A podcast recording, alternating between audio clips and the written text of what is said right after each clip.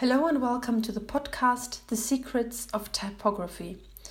Typography, fonts play an important element, an important role in corporate designs, editorial designs, book layouts, magazine layouts, print materials, websites, app, etc. This is why a correct and professional use of fonts by a graphic designer is crucial. This podcast gives you some basic information to maybe better understand the complex topic of typography of fonts. I want to tell you something about how our human brain sees fonts. Studies prove that the human eye orientates itself towards the upper edge of a letter. Maybe you want to visualize this in your head. That means if the lower letter half is missing, our brain can automatically add the missing letter half. Um, if you go on my website, there is an ex- there is an example where I show how it looks like when you have a sentence and the bottom half of the letters is missing. And in comparison to that, there's also a sentence where the top letter half is missing in a sentence. And that won't be really feasible for you to recognize, to read. The link to the article on my website I put in the podcast description for you. It's really worth taking a look at that. Another study shows that even left out letters are no problem for our brain as long as the first and last letters remain where they are. There are also some examples in the article on my website. As said before, the link is in the podcast description. However, this does not work for all words, but for most words, I would say this works. I'm sure you've seen this before um, a block of text where you see many letters missing in every word but the first and last letters are always there and some letters in between are there as well. I'm sure you can still automatically read that without without any problems. And this is the same principle. I even used this um, this ability of our brain in a logo that i once made for a company that decreases costs of other companies by filtering out negative processes or uh, costs that should should not arise basically. So the the message was the core message of this branding of this brand was to leave out unnecessary things to leave out unnecessary costs. And in the logo I left out unnecessary letters but it was still possible to read the logo. It included the word management cost management without any problems so that's quite nice. So this effect can be very nicely used in the logo, for instance. The next differentiation is Roman typeface versus sans serif. This is basically the biggest difference in typography or in fonts, if you ask me, serifs or no serifs.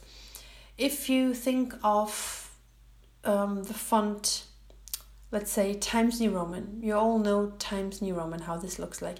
Times New Roman is a Roman typeface. Not because of the name Times New Roman, but because it has serifs. A serif is like a, a tiny little, yeah, a tiny little um, line at the bottom of letters that basically where a letter stands on or sits on. So if you think of Times New Roman, this is a font with serifs, a Roman typeface. If you think of Arial, Arial is a font without serifs. It doesn't have this dash or this line at the bottom. So Arial is a sans serif font. Roman typeface with serifs is very common in print materials, most of all for big amounts of text because it has a positive impact on the reading flow. Serifs serve as some sort of anchor with which the human eye can orientate itself towards so you never lose the line. So this is quite quite handy. A text in roman typeface with serifs can be read even quicker by 3.8% compared to a text that is in a sans serif font.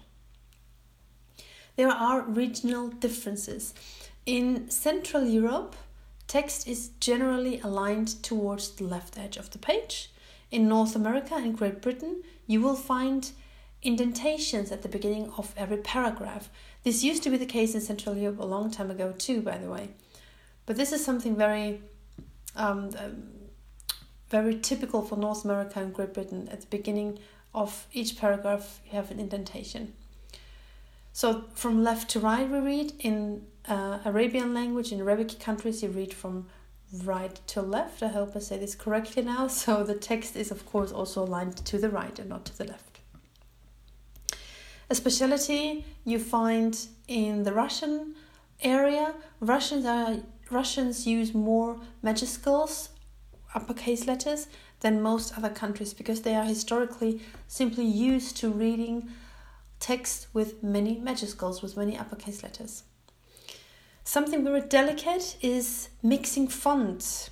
If you want to use several different fonts within one text, style as well as size have to match perfectly. However, the size PT on the computer does not help at all because PT sizes do not work across different fonts. This is the problem. Um, you also see um, a comparison of different fonts that are all the same size, 18pt, on my website. The link is in the podcast description. So 18pt Times New Roman is completely different than Arial um, 18pt or I don't know, Helvetica 18 point.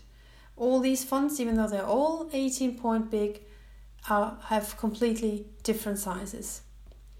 And only graphic designers that have a good knowledge about typography and fonts know how to professionally mix different fonts using various techniques. I also use two techniques to mix fonts and I never go with the font size, of course.